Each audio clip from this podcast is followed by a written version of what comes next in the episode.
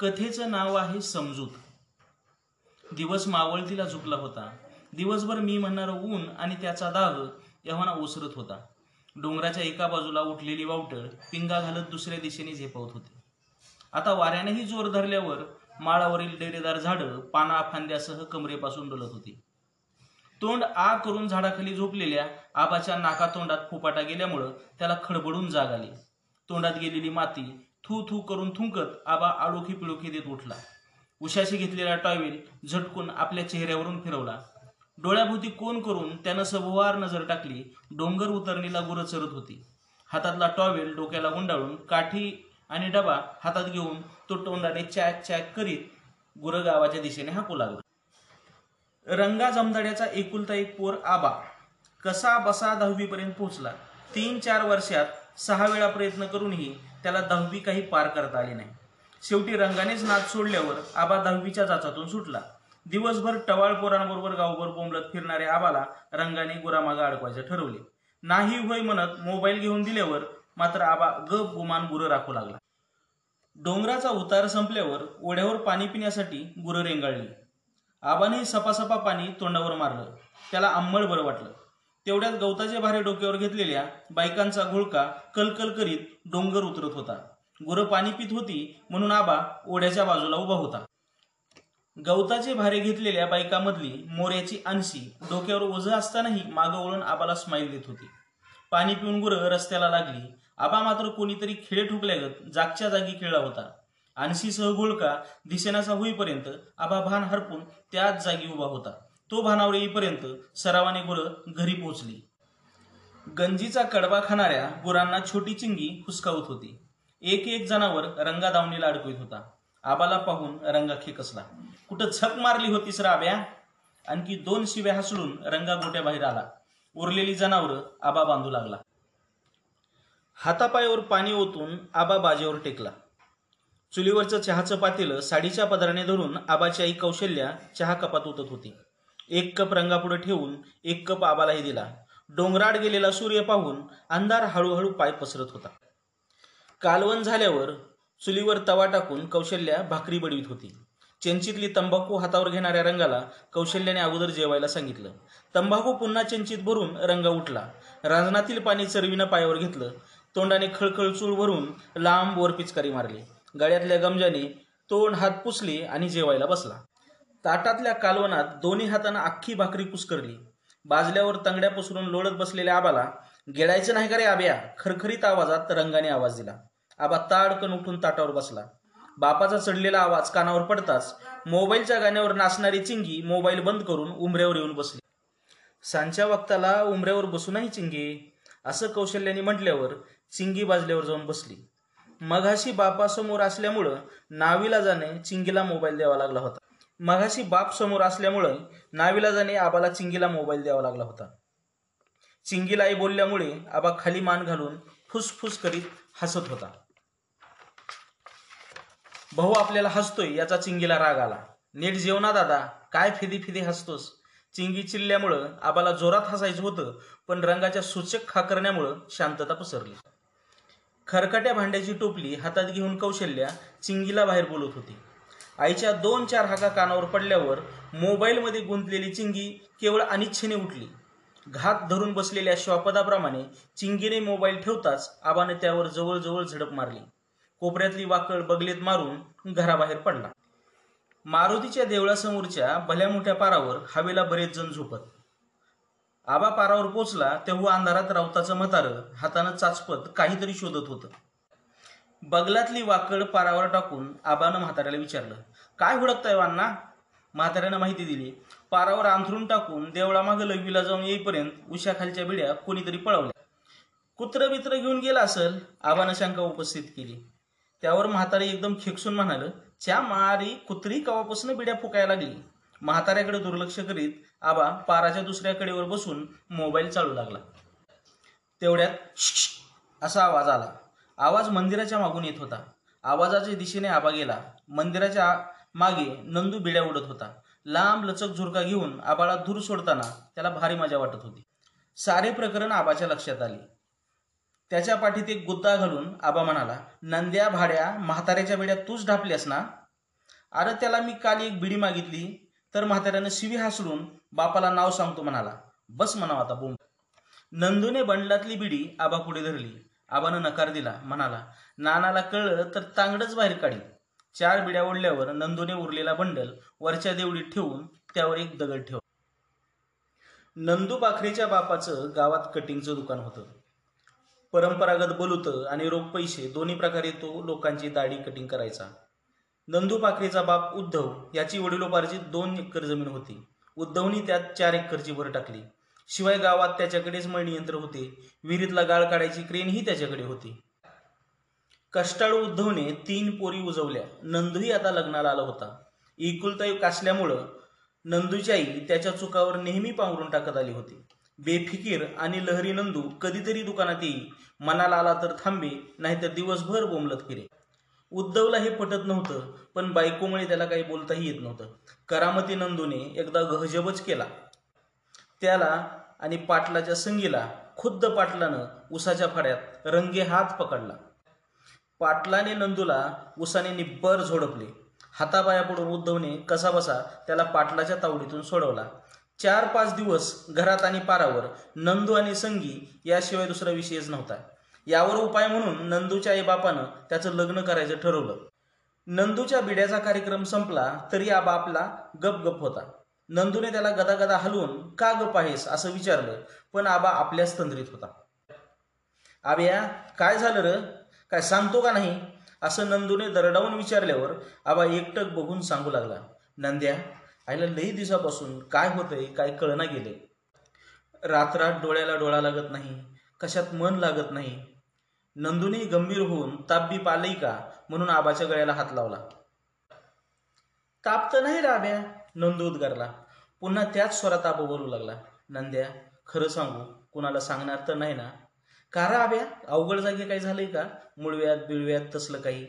आबानं चिडून नंद्याची मान आपल्या बगलात दाबली व म्हणाला तुझ्या तर मायला तसलं काय नाही. आपली मान सोडवत नंदूने आश्वासन दिले. आब्या आईच्यान कुणाला सांगणार नाही? सोड सोड. जरासं लाडात येऊन नंद्याचा हात हातात धरून आबा सांगू लागला. नंद्या खरं सांगू वरच्या आळ्याची बबन मोऱ्याची आणशी रोज माझ्याकडे बघून हसती.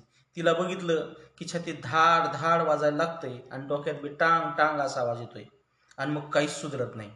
डोळं झाकलं तरी डोळ्यापुढे येते आणि गोवाड हसती बघ. अच्छा ह्यो मॅटर आहे वय नंदूने हात पाय झटकून शर्टाची बाही दुमडू लागला. काही बोलणार तेवढ्यात त्याच्या पाठीत कळ आल्यागत भास झाला. तीन आठवड्यापूर्वी पाटलानं त्याच्या पाठीचं दिरडं केलं होतं. ते आठवलं की आजही त्याची पाठ खुळवळल्याचा भास त्याला व्हायचा. म्हणजे ना नंदू आबाच्या प्रतिप्रश्नाला नंदू उत्तर देऊ लागला. बबन मोरे म्हणजे अवघडे बाबा एकतर तिरसट आणि त्यात गांजा ऐकतो पोलिसाला बी टरकत नाही. तुझं नाना बी लय डेंजर आणि बेरकी. सापडलं की काय खरं नाही बघ तुझं. आबाला सावध करताना पुन्हा नंदूची पाठ खुळवळली. काही क्षण दोघेही विचारात घडले. आबाला काहीतरी सुचलं आणि नंदूला विचारू लागला नंद्याल्या का पाटलाची संगी तुला कशी पटली र? पाटलाच्या संगीच्या प्रकरणात पश्चाताप व्हावा इतका मनस्ताप आणि शारीरिक त्रास नंदूला झाला होता. आता कुठे प्रकरण विसराळी पडत होते? दुसरा कोणी असता तर या प्रश्नावर नंदूने त्याला दोन शिव्या हसडल्या असत्या पण आबा त्याचा खास मित्र. भला मोठा सुस्कारा सोडत बसल्या जागेवर गुडघ्यावरून हात फिरवत नंदू त्याला सांगू लागला त्याचं झालं असं आब्या बापानं त्या दिवशी पाटलाकडून बलुत्याचा पाचोंदा आणायला धाडलं होतं. पाटलाच्या मळ्यावर एकटी संगीच होती. मला बघून लय गोडा हसली. आलाय मोका साधून म्हटल्यावर मी बी चौकाला गावला. तिला डायरेक्ट विचारलं हाय का नाही? संगी लय लाजली. दुसऱ्या दिवशीच तिनं स्वतः बैरागाच्या शांत्याजवळ चिठ्ठी पाठवून गाडव लोळीत बोलावून घेतलं आणि झालं सोड पागल संगी मला रोज कुठं नाही कुठं बोलवायला लागली. तिच्या बापाला शेक आला आणि त्यानं शांत्याला विचारलं. आणि दोन झापडीत शांत्या पोपटासारखा बोलू लागला. आणि काय? शांत्याला हाताला धरून उसाच्या फडात रंगी हात पकडलं. आणि वल्या उसानं कुत्र्यासारखं मला मारलं. आय आय ग नंदूची पाठ पुन्हा हुळहुळली. एका दमात नंद्याने आपली लव्ह स्टोरी सांगून टाकली. नंदू आता कुठेतरी सावरला होता. त्याला जी समज आली होती ती परोपरीनं समजवायचा तो आब्याला प्रयत्न करीत होता पण आब्याला समज काही येत नव्हती. मध्यरात्रीच्या निरव शांततेत पारावर घोरण्याची जुगलबंदी सुरू होती. मधूनच कुत्री भुंकल्याचा आवाज येत होता. या कुशीवरून त्या कुशीवर होऊनही आब्याच्या डोळ्याला डोळा काही लागत नव्हता. एव्हाना सूर्य डोक्यावर येऊन तळपत होता. झाडांच्या आखूड सावल्यात गायी गुरं रवंत करीत विसावली होती. मोबाईलमध्ये रोमॅन्टिक गाणं ऐकत आबा मनात आणसीला आळवत होता. त्याच्या मागं बसलेलं कुत्रं हातभर जीप काढून लहा लहा करीत होतं. कुत्र्याच्या आवाजानं आबाची तंद्री भंग झाली. चिडून आबाने त्याच्या दिशेने दगड भिरकावला. नेमका तो दगड मागच्या पायाला लागून घाव वरमी बसल्यामुळं कुत्रं कळवळ दूर पळालं. पुन्हा मोबाईलमध्ये डोकं घालून आबा गाणं गुणगुणत होता. तेवढ्यात कुणीतरी आबाच्या पाठीवर धपाटा लगावला. आबा दचकून बाणावर येईपर्यंत नंदूने त्याच्या गळ्यात दोन्ही हात टाकले. आयला नंद्या काय राव? केवढा दचकलो मी? नंदू सोबतीला आल्यावर आबाने मोबाईल खिशात कोंबला. काय म्हणती मग आमची आणसी वहिनी? नंदूच्या प्रश्नाने आबा चक्क लाजला आणि लाजत लाजतच म्हणाला आयला तुमच्यासारखे जिगरी मित्र काहीच मदत करीनात. मग कशी येईल तुमची वहिनी? नंदूने लाडात येऊन पुन्हा आबाच्या गळ्यात हात टाकले. गप्पा रंगत होत्या. आबांच्या शंका कुशंकाचे नंदू आपल्या समर्पक उत्तराने निरसन करीत होता. भुकेची जाणीव होताच नंदू उठणार तेवढ्यात आबाने आपला डबा उघडला. नंदूला भूक लागली होती पण आबाच्या मनात आणसी बसली होती आणि डोक्यात विचारांचं काहूर माजलं होतं. इकडे गावात दुपार कलत असताना आबाच्या घरी पाहुणी दाखल झाली. जेवणाची वेळ केव्हाच टळून गेली होती तरीही कौशल्या पाहुणीला जेवायचा आग्रह करीत होती. भावाच्या घरी नुकतीच ताटावरून उठलेल्या पाहुणीने म्हणजे केसरबाईने कौशल्याच्या जेवणाचा आग्रह मोडला. काहीच नको म्हटले तरी कौशल्याने चुलीवर चहाचं आदन ठेवलंच. केसरबाई बबन मोरीची थोरली बहीण. कौशल्याने आणि केसरबाईंचं ननंद भाऊजाईंचं नातं होतं. कौशल्याच्या माहेरच्या भाऊकीत केसरबाईला दिलं होतं. पोक्त केसरबाई अधूनमधून माहेरला यायची आणि आल्यावर कौशल्याला भेटल्याशिवाय जात नसे. कौशल्या बोलत होती वहिनी राहावा ना अजून चार पाच दिस वाटलेस ह्या भावाकडं राहावा. नाही ग कौसा म्हाताऱ्याला बरं नाही. पोराचा दोनदा फोन आलता. सकाळच्या गाडीनं निघावं म्हणते. राहिले ना चार पाच दिस जाताना तुझा निरोप घ्यावा म्हणून आले. चहाचा कप खाली ठेवला. ओ केशरबाईला काहीतरी सुचलं आणि ती बोलू लागली. होय ग कौसा एक बोलू का? कौसानं बोला की वहिनी म्हटल्यावर केसरबाई बोलू लागली. मोहरच्याच महिन्यात आमच्या अनुसयाला एकोणीसवं लागतंय. बबन्या बी तिला उजवायची म्हणतोय. होय व वहिनी पोरं किती लवकर मोठी होतात. आब्याचा बाबी म्हणत होता आब्याचा औंदा उरकायचं. त्या वारकाच्या नंद्याच्या प्रकरणामुळं नुसता जीवाला घोर लागलाय. दिस कसे आलेत? कौसाबाईचं बोलणं मधूनच तोडत केसरबाई म्हणाली ह्यो कौसा स्पष्टची विचारते. आबू आबांना अनुसयाची जोडी कशी दिसल? केसरबाई कौशल्याच्या मनातलंच बोलल्या. आढे वेढे न घेता कौशल्याने या संबंधाला सहमती दर्शवली. केसरबाईच्या येण्याचा हेतू सफल झाला. इकडचं तिकडचं बोलून केसरबाई उठल्या. केसरबाई गेल्या पण कौशल्या तिथंच बसून होती. तिच्या डोळ्यासमोर आबाच्या लग्नाचा मांडव उभा राहिला. मंडवळ्या घातलेल्या आबा आणि अनुसया तिला डोळ्यासमोर दिसू लागले. बसल्या जागेवर कौशल्या आब्याच्या लग्नाच्या स्वप्नात घडवून गेली.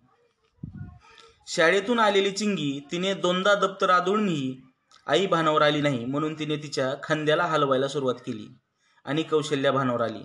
पण नकळत तिच्या चेहऱ्यावर हसू फुललेलं होतं. का गाय हसतेस असा सवाल चिंगीने करताच तिला जवळ घेत कौशल्या म्हणाली चिंगे आता तुझ्या दादाचं लगीन होणार ग. आमच्या चिंगीला वहिनी येणार. चिंगीही दादाचं लगीन दादाचं लगीन म्हणून नाचू लागली. नेहमीप्रमाणे आबा गुरासह घरी परतला. पण घरचा नूरच पालटला होता. चिंगी नाचतच आबाजवळ आली. दादाचं लगीन वहिनी येणार म्हणून त्याला चिडवू लागली. चिडणाऱ्या चिंगीची तक्रार आईला केली पण तिला काही बोलण्याऐवजी आईच हसत होती. आबाही लाजला. त्याच्या लग्नाचा विषय निघाल्यावर हल्ली बऱ्याचदा त्याला चिंगी व त्याची आई चिडवायची. आवडीची बेसनपोळी खाऊन आब्या पारावर पोचला. बबन मोऱ्याचे उद्योग रंगाला आवडत नव्हते पण अनुसयालाही नावं ठेवायला जागा नव्हती रंगालाही स्थळ बरं वाटलं. आबा पारावर पोहोचला तेव्हा राऊताचं म्हातारं झोपूनच विडीचे झुरके घेत होतं. काय अण्णा झालं का जेवण? आबाच्या प्रश्नाला उत्तर देण्याऐवजी म्हाताऱ्याला खोकल्याची चांगलीच उबळ आली. झालं बाबा झालं. पुन्हा लांब लचक झुरका घेत म्हातारं खोकू लागलं. आबा वाकड पारावर सोडून देवळाच्या मागच्या बाजूला जाऊन बसला. नंद्याचा फोन बराच वेळ एंगेज लागत होता. बऱ्याच वेळानं नंद्याचं उत्तर आलं. एवढा वेळ कुणाला बोलत होता सर नंद्या? तिकडून. मी नाही आई बोलत होती आत्याला. कुठेस आलास का पारावर? थांब आलोच. कितीतरी वेळ नंदू आणि आबाची खलबत चालू होती. आबाची घालमेल नंदूला पाहवली नाही. त्याच्यासाठी काहीतरी करायला हवं हा निश्चय त्याने केला. आबा तसा नंदूहून दोन तीन वर्षांनी लहान. पण करामती नंदूचे आबाला फार अप्रूप वाटे. पाटलाकडून मार खाल्ला तरी नंदूचा पराक्रम मोठाच होता हे त्याचं ठाम मत होतं. आणशीच्या प्रकरणामुळं अनुभवी नंदूला आबा गुरुस्थानी मानत होता व मनातली प्रत्येक गोष्ट त्याला सांगून मार्गदर्शन घेत होता. नंदू आबाला मार्गदर्शन करीत होता हे बघ आब्या तुझ्याकडून बघून हसती म्हणल्यावर तिच्या पण नक्की मनात काहीतरी असणार. पण त्याची खात्री कशी करायची? कुठंतरी अडवून विचारायचं म्हणलं तर ती कधी एकटी नसती. अवघड आहे बाबा. नंदूचा प्रत्येक शब्द आबा कानाने नाही तर काळजाने ऐकत होता. नंदू आपला किती विचार करतो याचं त्याला फार कौतुक होतं. प्रत्येक अँगलने विचार करूनही आणशीच्या प्रकरणावर तोड सापडत नव्हता. आणि आबाच्या डोक्यात आणशीशिवाय दुसरा विचारच येत नव्हता. शेवटी एक उपाय सापडला. आणशीला कोणामार्फत तरी चिठ्ठी द्यायची आणि त्यात स्पष्ट लिहायचं तुझ्या मनात नसल तर चिठ्ठी फाडून टाक आणि त्याबद्दल कुणाला काही सांगू नको. आणि वर आईची शपथही घालायची. उपाय एकदम खास होता. रिस्कही कमी. चिठ्ठी लिहिणं अवघड नाही पण तिच्यापर्यंत चिठ्ठी पोहोचवणार कोण? चार दोन नावाची चर्चा झाली शेवटी ठरलं भोळसट परश्या या कामी येऊ शकतो. आणि त्याला तयार करायची जबाबदारी नंदूनं घेतली. आबाच्या नशिबाची खरी परीक्षा उद्या होणार होती. आणशी पटणार की आपल्याला मार खावा लागणार. आबाला परिणामाची आत्ता चिंता वाटत नव्हती. आणशीनं त्याचं सारं भाव विश्वच व्यापलं होतं. सकाळी घराकडे जाताना नंदूला जाग केलं. नंद्या यार आज काही झालं तरी आपलं काम कर. रात्री लगेच तुला म्हणशील ती पार्टी देतो. आबा अगदी तळमळीने सांगत होता नंदू फक्त हो म्हणून वाकळ पुन्हा डोक्यावर घेतली आणि झोपी गेला. बळच अर्धी भाकरी खाल्ली पण मनात चिंता वाढली होती. नंद्या नक्की काम करेल का? परशा भोळसटही आहे पण त्याने चिठ्ठी आणशीऐवजी दुसऱ्यालाच दिली तर? दुपारी डोळ्याला डोळा लागला नाही. वेळ अगदी धीमा धीमा चालत होता. एक एक मिनिट कितीतरी मोठा वाटत होता. कधी पाच वाजतेत आणि कधी घरी परततोय असं आबाला झालं होतं. पावणे पाचलाच त्यानं गुरगोळा केली आणि डोंगर उतरणीला लागला. डोंगर उतरणीला गवताचे भारे डोक्यावर घेतलेल्या बायकांचा घोळका कलकल करीत त्याच्या पुढे चालत होता. अनावर झालेला आबा त्यांच्या पुढे जाण्यासाठी जनावरं जोरजोराने हाकत होता. मागून येणारी जनावरं पाहून घोळका रस्त्याच्या एका बाजूला झाला. त्यातली एक बाई बोललीच कसली घाई झाली रे आब्या? का जनावर हाकतोस? आबाचं तिच्या बोलण्याकडे लक्ष नव्हतं. तो पाहत होता आणशी कुठे? पण आणशी त्या घोळक्यात नव्हती. मागे वळून बघितलं पण लांबवर कोणीच आलेलं दिसत नव्हतं. झालं पुन्हा डोकळ्यात वादळ घुंगावं लागली. आणशी का आली नसेल? काही विपरीत घडलं तर नसेल ना? नंद्याने काही घोळ घातला नसेल ना? वड्यावर पाणी पिऊन जनावरं रस्त्याला लागले. बायांचा घोळकाही पार दूरवर गेला. त्यांचा आवाजही आता कानावर पडत नव्हता. काहीतरी लक्षात आलं आणि त्यानं खिशातला मोबाईल काढून नंदूला फोन लावला. रिंग वाजून वाजून फोन कट झाला. तीन चार वेळा पुन्हा पुन्हा फोन करूनही नंदू काही फोन उचलत नव्हता. आबाच्या पोटात भीतीचा गोळा सुटला. पळतच त्यानं गुरं गाठली. मनात भीती होती. काही घरापर्यंत पोचलं तर नसेल ना? सावधपणे त्याने घराचा कानोसा घेतला. चिंगी अभ्यास करीत होती. आई केर भरत होती. नेहमीप्रमाणे वातावरण बघितल्यावर त्याचा जीव जरासा भांड्यात पडला. गुरं गोठ्यात बांधून स्वच्छ हातपाय धुवून आबा बाजल्यावर बसला. तेवढ्यात नंदूचा फोन आला. फोन का उचलत नाही र? नंदू तिकडून. चार्जिंगला लावला होता र. मिस कॉल बघूनच लावला. बोल मित्रा. काही नाही र. काम झालं का नाही म्हणून फोन लावत होतो. नंदू तिकडून. मित्रा नंदू शेटला काय समजलाच आपला शब्द म्हणजे शब्द. तुझ्यासाठी काय पण. काम झालंय मित्रा. बघू कधी उत्तर येतंय. फोन ठेवल्यावर काम झाल्याचा आनंद झाला पण पोटात भीतीचा गोळा उठला होता. धाडस केलंय खरं पण काही वाईट वंगाळ झालं तर? बळच चार घास खाऊन आबा उठला. आईबाबाच्या बोलण्याकडे त्याचं लक्ष नव्हतं. वाकड बगलात मारून तो घराबाहेर पडला. आसपास कुठेतरी पाऊस पडला असावा. मातीच्या सुगंधाने सर्वत्र प्रफुल्लित वातावरण होते. झुळूझुळू वाहणाऱ्या वाऱ्यातला गारवा अंगाशी लगट करीत होता. अशा प्रसन्न वातावरणातही नंदूचं मन सैरभैर होतं. कपाळावर घामाचे दव जमा होत होते. आसपास काय सुरू आहे याचं त्याला भानच नव्हतं. काय होणार याची चिंता मनात ग्रासत होती. आपण चुकलो तर नाही ना? आणशीनं चिठ्ठी वाचली आणि तिने बापाला दिली तर? नानाला कळल्यावर आपलं काय होईल? आपण कधी सुपारी पण खाल्ली नाही सगळेजण न वाचतात पण या प्रकरणात सगळीकडं कळलं तर? तोंड दाखवायचं कसं? मनात विचारांचे काहूर असतानाच नंदू अंगाशी बिलगला. नंदूच्या चेहऱ्यावर कसलीच काळजी दिसत नव्हती. उलट तो आनंदाने शीळ वाजवीत होता. आबाच्या पाठीत धपाटा मारत नंदू म्हणाला आब्या काम झालं दे पार्टी. जरासा चिंतित स्वरात आबा म्हणाला होय नंदू आपल्या मनासारखं सगळं घडू दे मग तुला एक काय चार पार्ट्या देतो. नंदू सांगत होता पहिल्यांदा देवळामागं बसून तुझ्या नावानं आणशीला लव लेटर लिहिलं. लय हुडकलं पण येडा परशा काही सापडना.